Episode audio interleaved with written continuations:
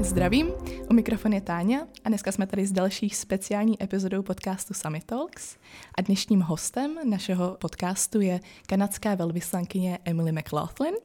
Dobrý den. Dobrý den. Moc děkuji, že jste nás pozvali do vaší rezidence, je to tady opravdu krásný.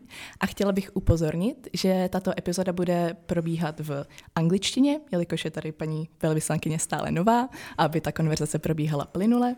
Takže se budeme bavit v angličtině zejména o jejich zážitcích, co by diplomatka. Dále se dostaneme k nějakým vztahům Kanady a Česka a zejména k vnější a vnitřní politice Kanady. So let me now switch to English and thank you one more time for accepting our invitation and appearing at our podcast. Thank you. It's great to be here. And I think I'm going to just jump straight into the questions because I have a lot of them. This is your first posting as an ambassador of Canada. And I would like to ask you what were your feelings about taking the office and what were your expectations when you came to Czechia? Um, well, thank you, and it's great. To, it's great to be here today and speaking to everyone. So, I mean, there's so many emotions um, when when you're nominated in one of these posts. So, I was very proud, um, and also I was very excited. Uh, quite nervous. It's a big, it's a big, uh, it's a big job. It's a big move. Um, I was moving my family here as well trying to get one son into university in Canada, mm-hmm. one son here into school, getting my husband's work situation set up. So there's always a lot going on. It's it's uh, it's a bit chaotic right mm-hmm. before you leave. So I think you know for expectations.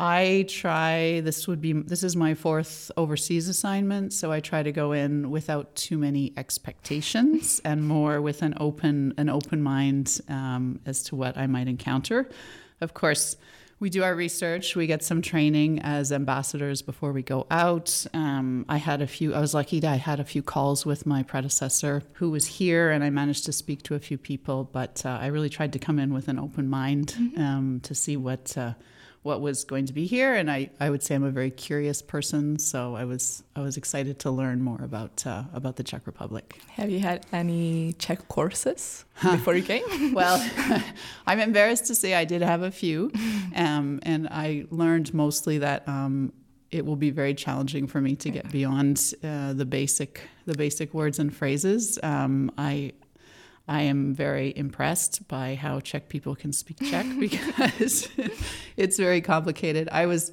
I was uh, able, like I said, to do a few short courses, but it didn't. Um, it was also in the time I was trying to move, and of I think it was just very hard for me to to yeah. practice. But to move your whole I, life into another country, exactly. But I, I try. You know, my my team teaches me little words and phrases from time to time. But yeah, yeah they, I I was doing some Duolingo as well, but not to not to make fun of Duolingo, but you know, some of the phrases like the wolf eats the ducks and geese just haven't been that useful in my day to day job. So Fair. I also have this experience with Duolingo. Yeah. Fair. Uh, I would be kind of curious what does an average Canadian associate with our country, and maybe does it differ in the diplomatic circles? Does the Czech Republic have a reputation of some sorts?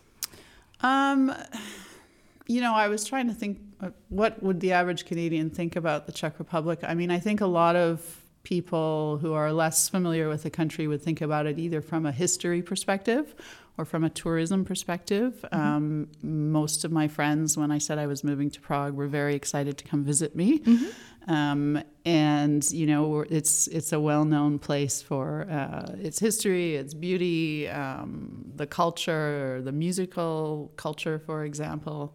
Um, you know, it's known for its beer.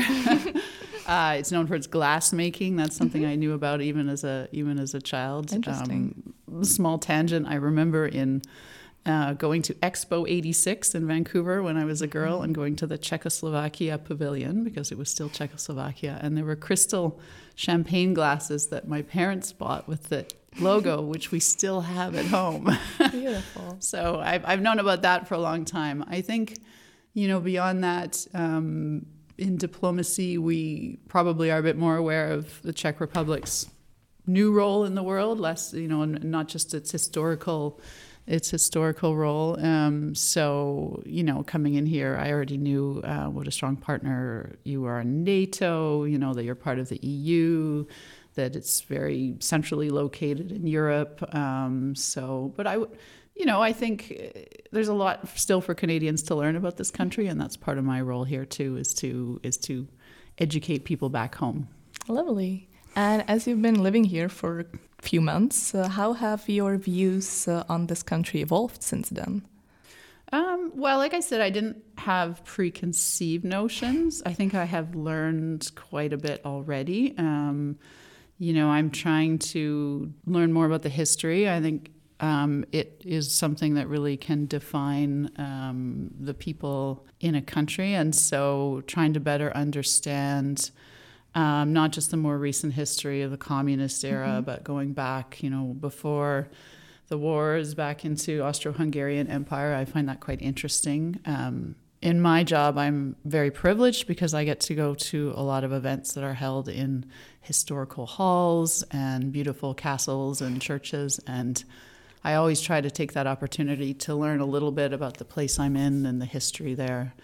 Um, so I've found that has been a really a really interesting part of the role and, mm-hmm. and has helped me, I think, better understand a little bit the modern Czech Republic yeah. and uh, you know what what has brought people to this point. So, do you have like an era of Czech history that interests you the most? Um, well, I'm fascinated by the fact that defenestration was actually a technique here. Um, yeah, that's saw, a Prague I, specialty. it is. A, it is a. It is a. It is a Prague specialty. Um, and, and it's. Uh, it's. I mean, it's. We laugh about it. It's also a, a you know, a terrible thing to yeah. actually happen. But um, so I would say, you know, I, I'm also very interested in um, what happened during the communism era because I, I would say that is a very recent history, and I think it's a very it's very useful to look at the lessons from that and where we are in today's environment and geopolitical geopolitical situation we're in now. So yeah, the lessons are really relevant right very, now. Very relevant, very pertinent right now. Yeah. And my next question, as this is your first posting as an ambassador, uh, do you have a vision of your image that you would like to create here in Czechia, not only in the political circles, but also amongst the public? How do you manage your public relations and which media do you use to achieve that? Um, you know, it's a, it's a good question. I think for me, it's about remembering that um, as the ambassador, I'm representing all Canadians and all of Canada. So it's a little bit less about my personal image and more about what are the values and priorities I want to represent? What do I want to put out there um, in my various engagements, whether it's with the political leadership or whether it's with students or civil society, with business people, with academics? I have uh, the opportunity to you know, represent Canada, and I take that quite seriously. Um, it can be, you know, you, we talked about this being my first posting as ambassador. You're you're sort of expected to be an expert on all things mm-hmm. Canada, which can be a little daunting when you walk into some situations um, and people start asking you questions. Um, thankfully, my my 20 plus years in diplomacy have taught me how to how to uh, maneuver how to maneuver some of those really good questions. Um, but you know, I think my my hope is that people take away that I'm relatively approachable person, but also that I'm projecting values like Canada's inclusivity, its mm-hmm. diversity, that I'm talking about the things that we're out here trying to talk about, whether it's human rights, democracy, rule of law, uh, building economic ties, that sort of thing. So that's really where I try to focus. Um, and you asked about media, right? Yeah, um, yeah. Which media do you use to promote these ideas? Yeah, I mean, I think you know, you you did see a post of mine on X, and we are we do try to be active on there. I find in social media is a useful tool. It's a very sort of um, it's a bit of a well, I don't want to know the right word. Like it's a bit of a flat space in that you put something out there and then you're never really sure yeah. in terms of the engagement. Some people, of course, you know who they are, but it's it's a bit harder sometimes to know who else is behind some of the comments that you get. And mm. and you know, frankly, as a woman, there can be some pretty toxic things that go into that space. I I've been very lucky so far to not have to experience anything really direct at me.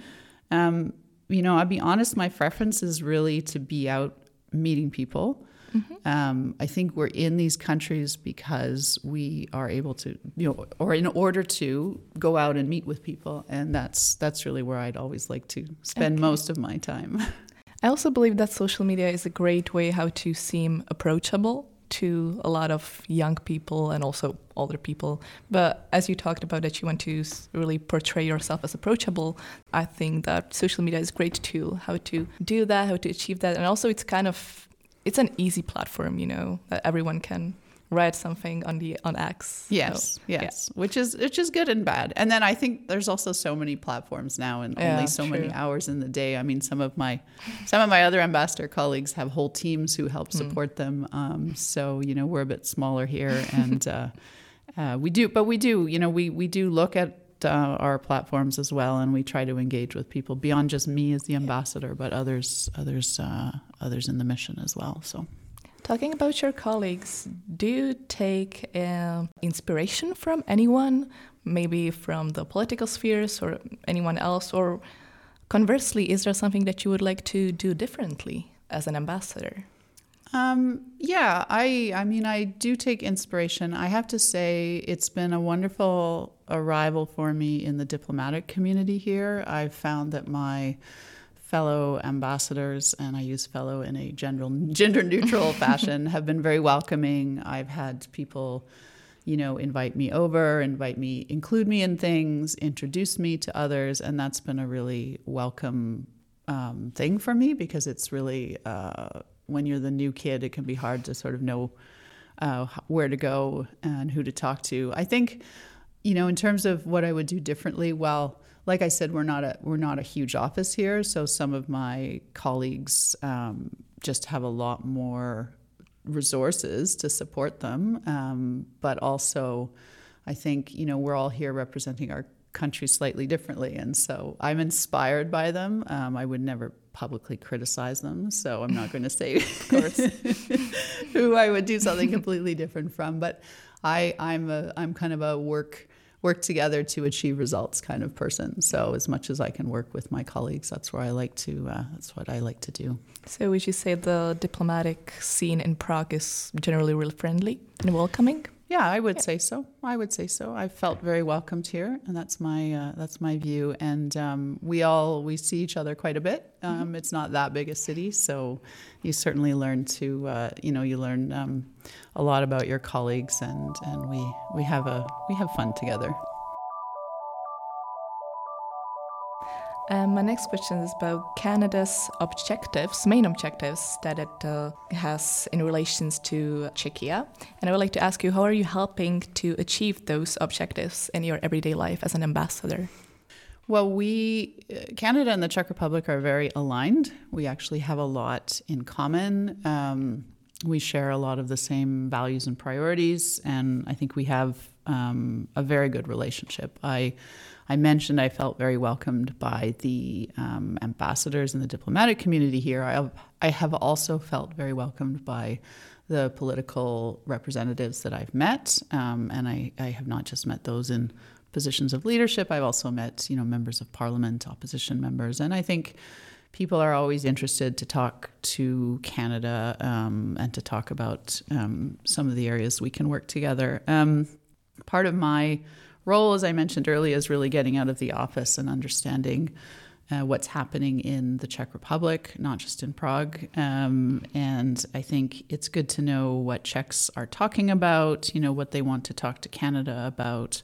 And that's really something that I've been I've been working at um, in my time here so far. Um, you know, there's always a question of what can we learn from Czechs and what can they learn from us. And so a lot of our work is around conversations, dialogue, understanding um, what's happening here, and then, you know, working together on that. So you're this sort of set satellite for Canada, maybe? Yeah, a, a, bit of a satellite. I mean, we are Canada's eyes and ears on the mm-hmm. ground. It makes us sound sort of creepy. We're not. but you know, we have in the in the office here. So we have a team uh, that works on sort of political affairs, public affairs. We have a team that works on trade and investment and economic issues. We have a team that does consular support, so helping Canadians uh, who are here in the Czech Republic or visiting the Czech Republic.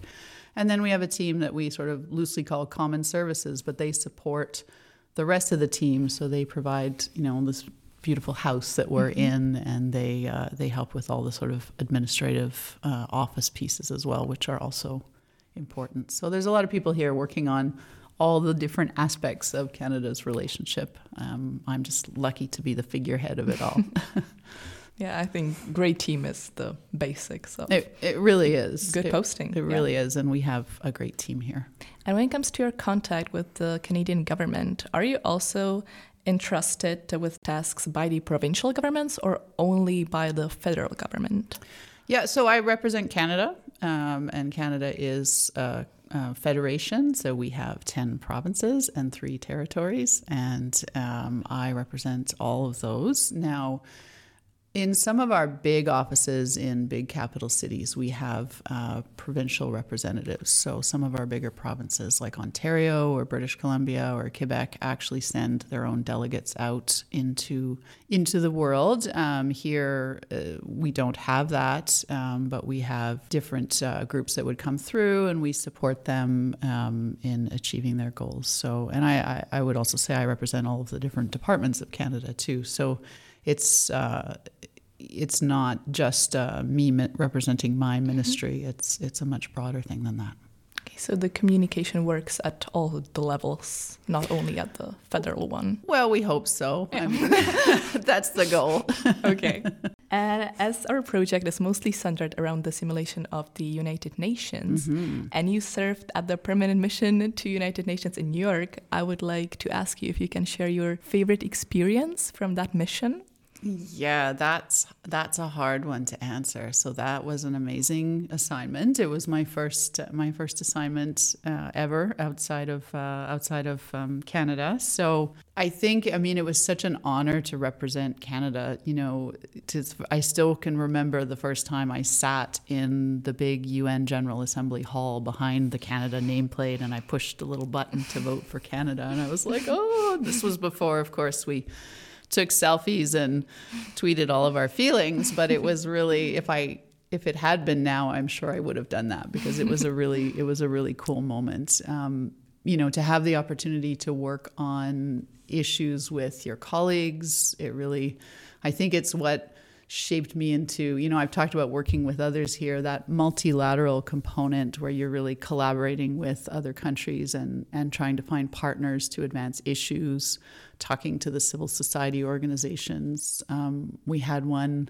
I would guess, success, I would call it when I was there. Well, we didn't have one, but one that I recall is um, my ambassador and I worked very hard to get northern Uganda on the agenda of the Security Council. At the time, there was a crisis in the northern part of the country, and other countries that said it was an internal problem, but um, over time we were able to get it on the Security Council's agenda, and I hope, perhaps, possibly have you know created a positive impact in the lives of the people um, who were suffering at that time. So you know, it was it was pretty cool to be able to work on on big stuff like that. But it was also, I mean, living in New York City.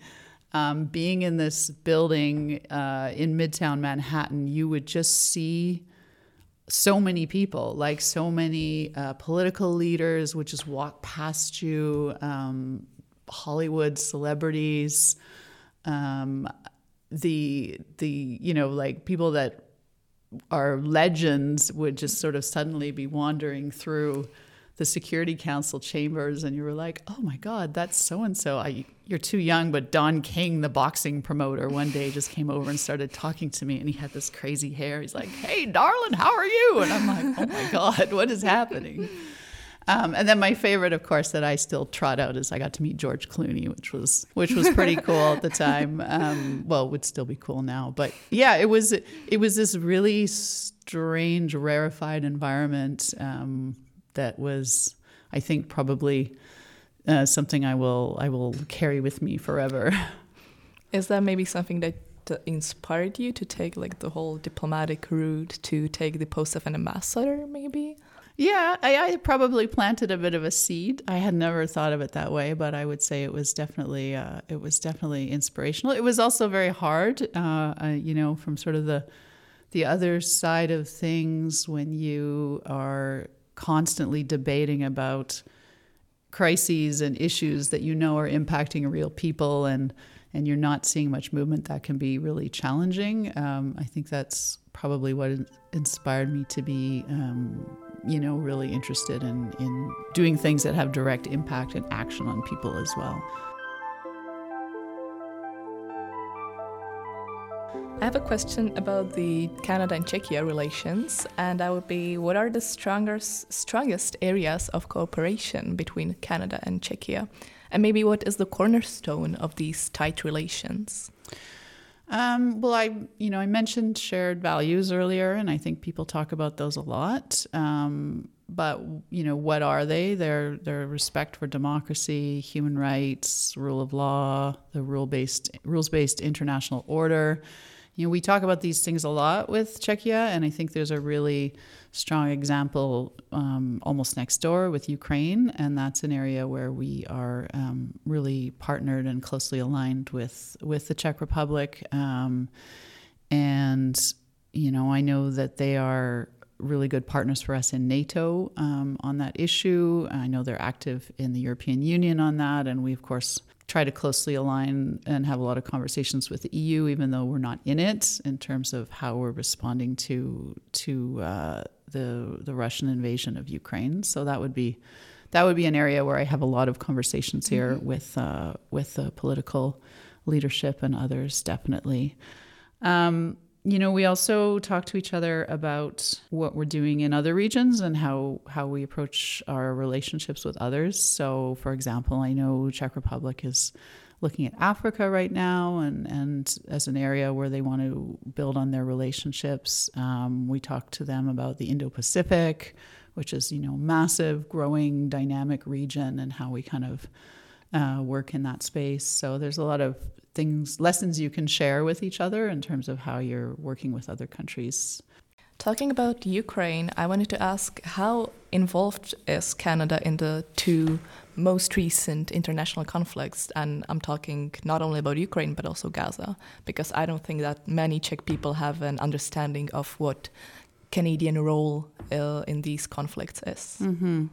So, I mean, Canada like the Czech Republic, I would say, is, you know, we tend to work through organizations like NATO, like the United Nations. Um, and so I would say, in terms of Ukraine, it's uh, it's a huge priority for Canada. Um, we have, since the beginning, strongly condemned the Russian invasion.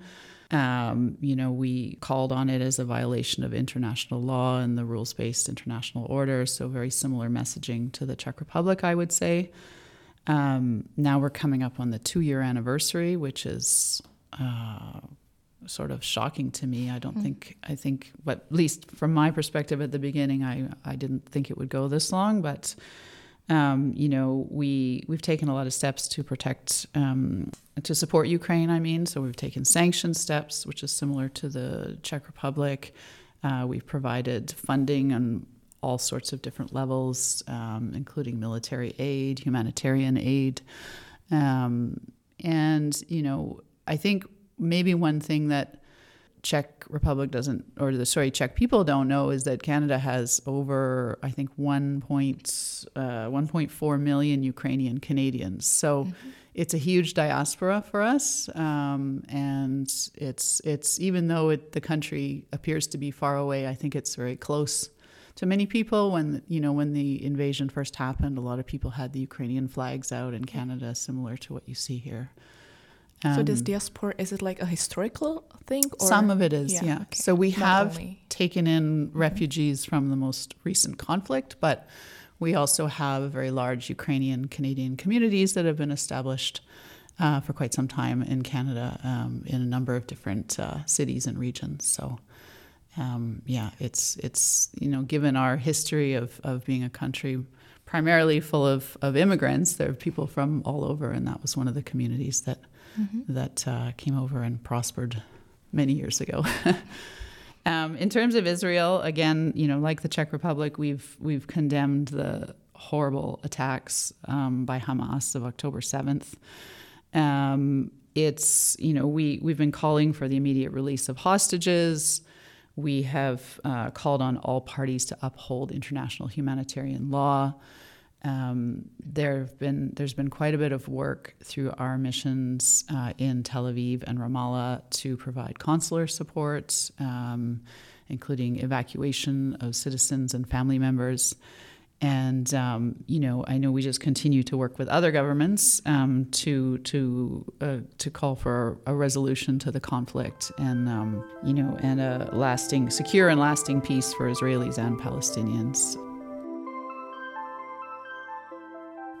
I would like to talk a bit about the current relationships that Canada has with the UK and France, especially considering that Canada was a colony for a significant part of its history. So, how has it affected its current relationships with these two countries? Yeah, absolutely. I mean, um, the UK and France essentially fought over and established our country, um, and we have a very long relationship with them. So, I think the relationship is very positive with both the UK and France. Um, you know, we have we have this shared history. We have a lot of cultural similarities uh, depending where you are in Canada. Um, some are more English and some are more French.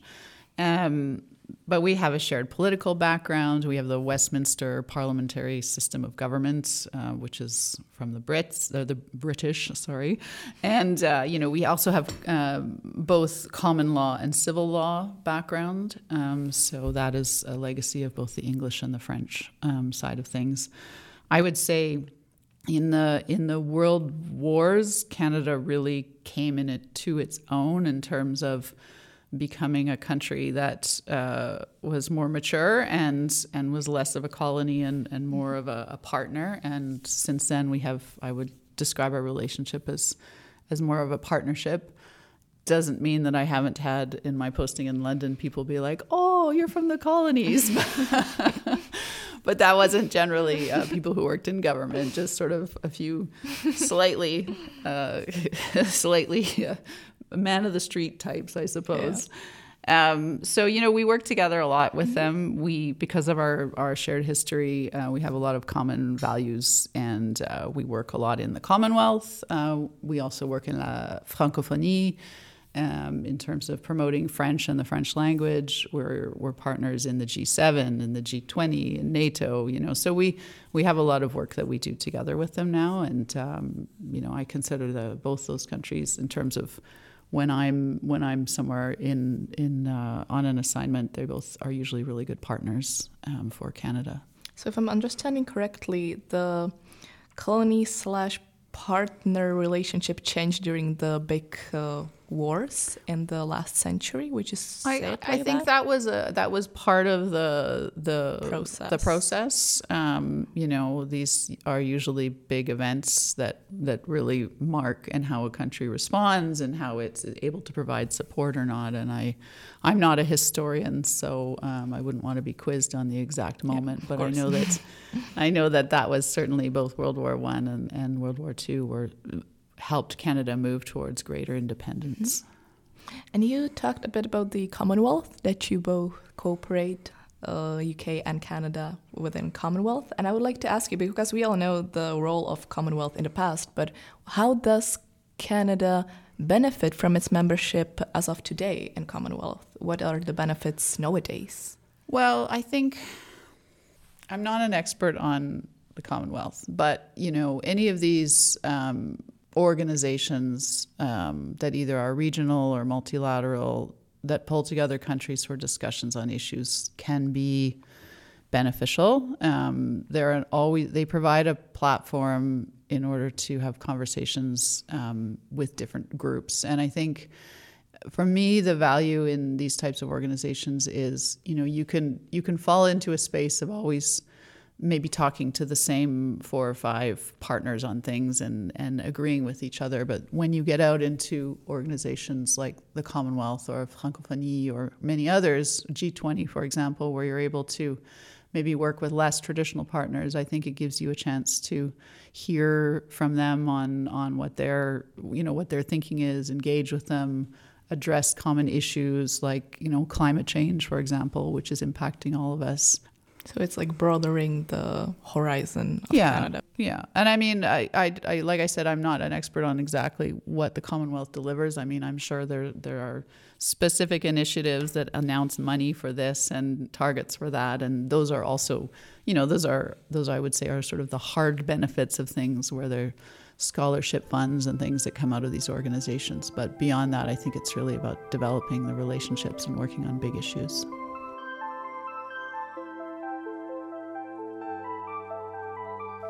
Now I'd like to get a bit into the Canadian national politics. Uh, concretely, I would start with one of the main values that Canada has, and that would be inclusion and respect for diversity.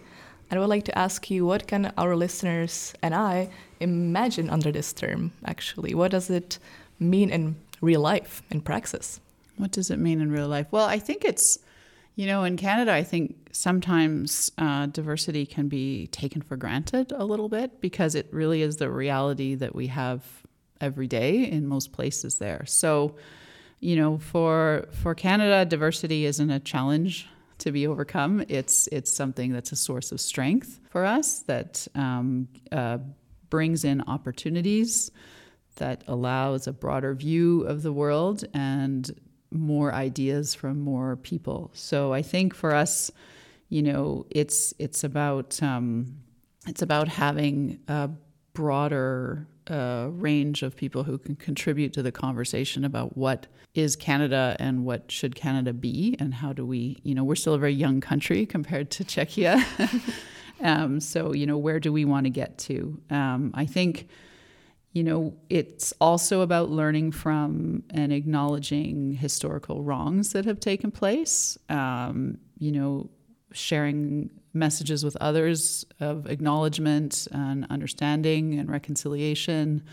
Um, you know, if you look back at Canada's history, it hasn't been always the most uh, inclusive, respectful, diverse country. We had, um, you know, internment of uh, prisoners. We had something called the Chinese head tax. We've had a history of slavery, which isn't spoken about as much in Canada as it is in the U.S. But there was there was some slavery in Canada. Um, you know, so it's not. It's really about looking back as well and understanding. Um, how groups have been marginalized or how they've been wronged in the past and acknowledging that and then seeking ways to to move beyond that and to and to be more inclusive and, and allow more voices at the table. I think there's also a component of um, inclusion, respect for diversity that we talk about a lot in Canada now, which is what we call intersectionality, which is really about recognizing um, the people's specific identities are colored by a whole number of things. So it's it's not just about your gender or your ethnicity. It can be about your religion, your socioeconomic background. It can be about your linguistic background. You know, do you speak English or French or another language?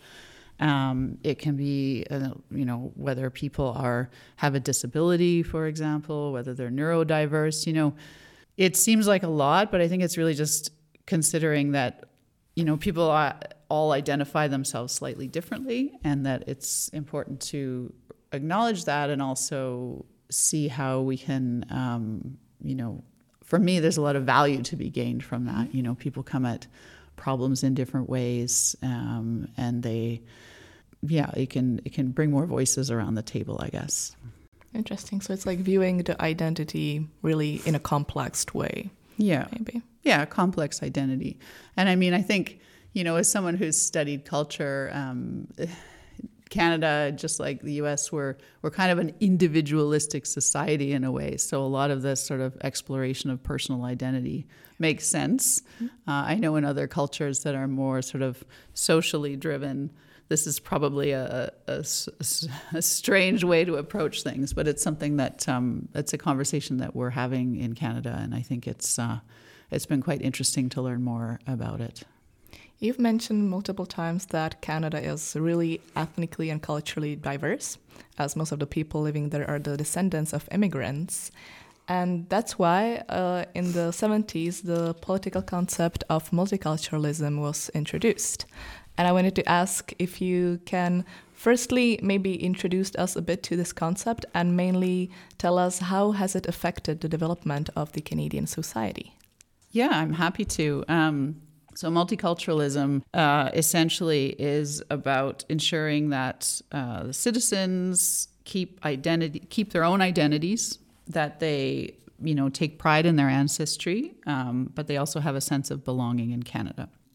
You know, it, it really builds on what we were just discussing about diversity. Um, I would say it was a little bit the the forebear of that. It was um, I, it was enshrined. The concept of multiculturalism was actually enshrined in our Constitution Act in 1982. Um, so it's been with us for for quite a while now. Um, and we have also the Canadian Multiculturalism Act of 1988. If anyone wants to do research, you can read about that.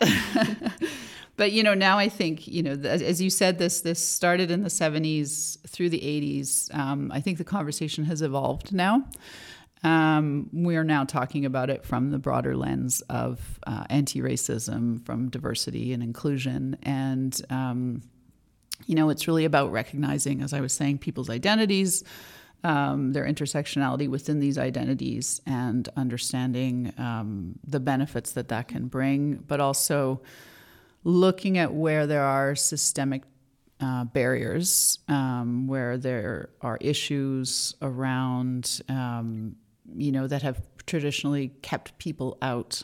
Um, whether uh, I could think of, for example, hiring practices, hiring practices that somehow, through the way they're done, are excluding people based on their ethnicity or based on a disability or you know one of the many other factors. So we're you know we're looking beyond now just multiculturalism as uh, uh, you know everyone's getting along with their different their different identities and also like how do we ensure that everyone has an equitable access to things and i think that question of equity versus equality is really important making sure that those who've been systemically um, held back that the barriers are removed and it's hard to do that i mean that takes a lot of work and understanding and um, kind of having the conversations to really to try to understand what the barriers are and how to how to move past them is is a long process, but um, you know I think it's a valuable one. So you mentioned a lot of benefits to the concept of multiculturalism. Would you say that even Czech Republic, uh, as a relatively homogeneous country, could learn from this concept? I I mean, I think we can always take lessons from how others do things. Um, I wouldn't tell the Czech Republic how to do things themselves, but you know, in my role here, I'm always happy to talk about our experience. Um, you know, I think in my own personal experience, I've always found there's a lot to be discovered by speaking to people and meeting with people who don't um, have the same ethnic or religious or linguistic background as me. Um, I've had a lot of fun in my career, traveling, meeting people, um, learning about new cultures, new concepts, adopting some of those into my own daily practices. Um, so I think there there can be a lot of benefits in, in, how you live and how you work, in in bringing in um, new ways of doing things. Um, you know, I would say as a, a if I gave a really practical application. So in Canada, for example, um, we have uh, many people with different language backgrounds. So people who speak, I'm sure I saw a stat, there are over 200 different languages spoken in the greater Toronto area. I mean, that's a huge number. So think about it. If you're, say, a business and you're looking to, to develop yourself globally and you have access to an employee pool who can communicate with billions of people around the world due to their language talents. I mean, that's a that's a great advantage. You can really you can really use that um, to to grow your business to reach the world. So that's you know it's a small example of how when we say things like diversity is our strength, we're not just saying that, like you can actually really compete at a global level if you have uh, software coders who can write in 16 different languages, right? So um, I think there's a lot of benefits that we can look at in that space too. That um, and that's where I would say there's interesting lessons that can be learned. My next question would be about the Canada's Indigenous peoples because I'm pretty sure that not every Czech person has a great understanding of what this group actually entails. Yes, so Canada's Indigenous peoples are the original habit- inhabitants of the territory that we now call Canada. Um, they are roughly in three groups the First Nations, uh, the Inuit, and Metis. First Nations are, uh, there are 630 First Nations communities, so quite a diverse group within themselves, um, and many different languages spoken. Inuits um, are the people who live in the north, and Metis are of mixed European and Indigenous ancestry. And all three of those groups are recognized within our um, constitutional acts. And is Metis uh, every type of uh, European mixed with Canadian, or how can I understand it? Or it's, is it like the colonists? It, it's it goes back to when the original settlers came over, mm-hmm. and many of the people, mostly men at the time, intermarried with the indigenous communities, and mm-hmm. so the Métis trace back further uh, into into that time. Mm-hmm. Yeah, and as we speak about the indigenous peoples, we need to talk about the tragic events that took place in Canada in relation to the assimilation of the indigenous peoples. And I would like to ask you can you explain to us, or to those who don't know, what were those so called residential schools? Yes. Um, so the system of residential schools in Canada um, was a situation where we removed Indigenous children from their homes, from their communities, and they were sent to federally and church run um, institutions. Um, and many of them there were unfortunately subjected to uh, abuse, um, sexual, psychological, um, and physical. Um, it was there were approximately 150,000 children who were sent to about 140 residential schools um, from, I believe, starting sometime in the late 1800s. Um, most of the schools closed by the mid 1970s, and yes, I said 1970s. The last federally run school closed in the late 1990s. So it's a still a fairly recent history. Um, it was a it was a time when um, rights were denied to First Nations, uh, Métis, and Inuit, and and you mentioned it was an assimilationist policy. Um, you know, I was in the public school system in Canada in the 80s and 90s, and uh, we were not taught about the residential schools, um, and we were not taught about the systemic mistreatment of Indigenous peoples in Canada.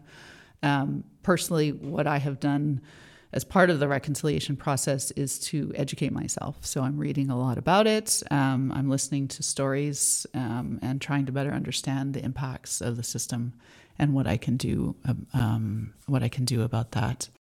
And is it now uh, different in the schools that kids are taught about that? I believe it is. I mean, I haven't I haven't myself been in uh, in an educational system for a while, but I know that it's and it's not just about educating the children, but it's also about adults educating themselves because there's been a huge gap. Um, not because the stories weren't being told, but I don't think that they were necessarily being listened to. Um, and so that's part of the reconciliation process. It's it's also been about making sure we hear the stories.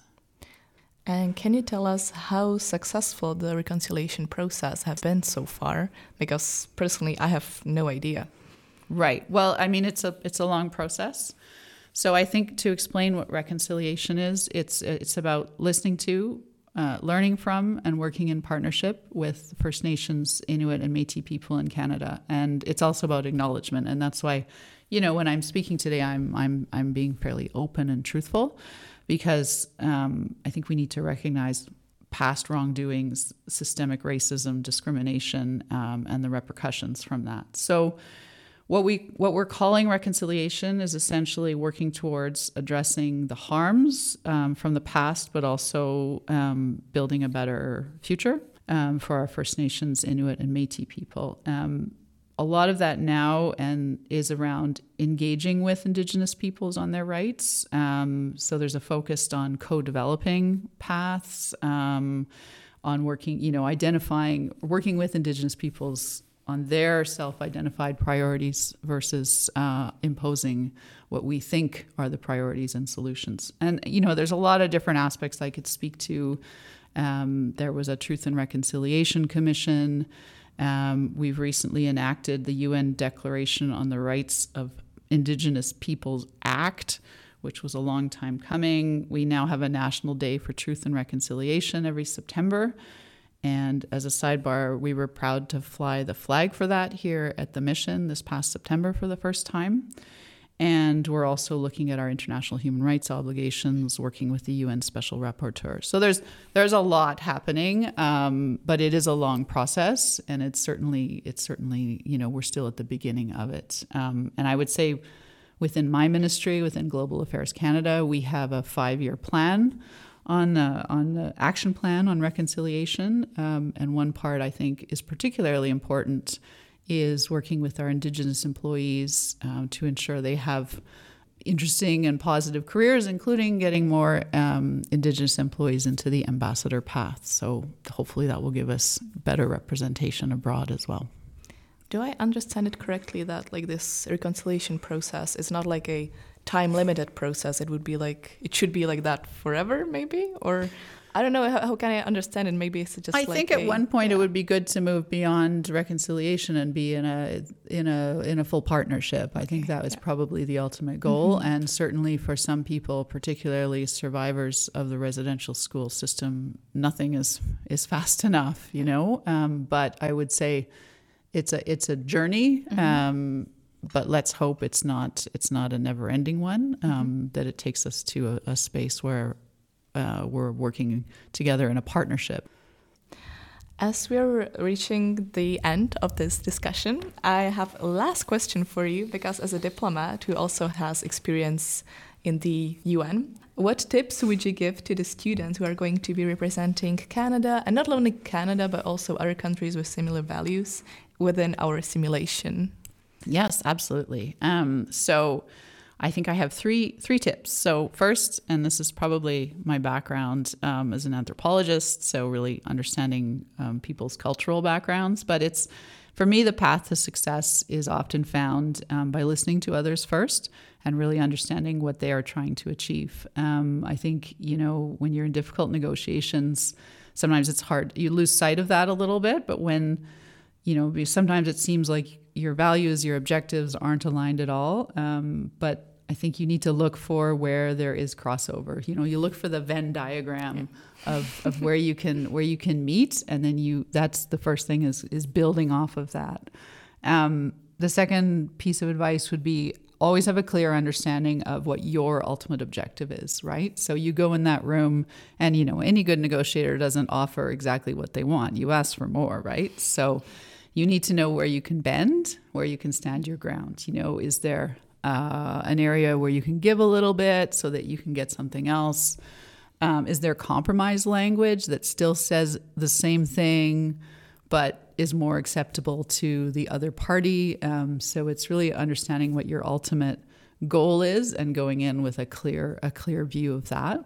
And then finally, this is really more advice from when you're bargaining in a market stall, but don't be afraid of the walk away, right? Like this is the classic technique when you're trying to you're trying to buy that that tacky tourist t-shirt in the stall and you walk away. Um, if the vendor chases you, Mm-hmm. they want to make the sale, and if they don't, well, you know you've hit someone's you've hit someone's bottom line. So don't be afraid of the walk away from time to time if you really want to find out where your uh, where your negotiating partner's head is at. Great. That was there were awesome tips. I hope our participants will use them in the final conference that we have in April. And we are reaching the end of this discussion. I would like to thank you very much for participating and giving us awesome answers. Thank you. This was a pleasure. Thank, you very much for uh, for having me. Thank you. And now I will switch back to Czech. Já vám moc děkuji, že jste poslouchali tuhletu epizodu podcastu Summit Talks. Bylo to strašně zajímavý a příjemný. Ještě jednou děkuji a rozloučím se s paní velvyslankyní. Naschledanou. Naschledanou. A já se s váma uslyším na dalším podcastu Summit Talks. Ahoj!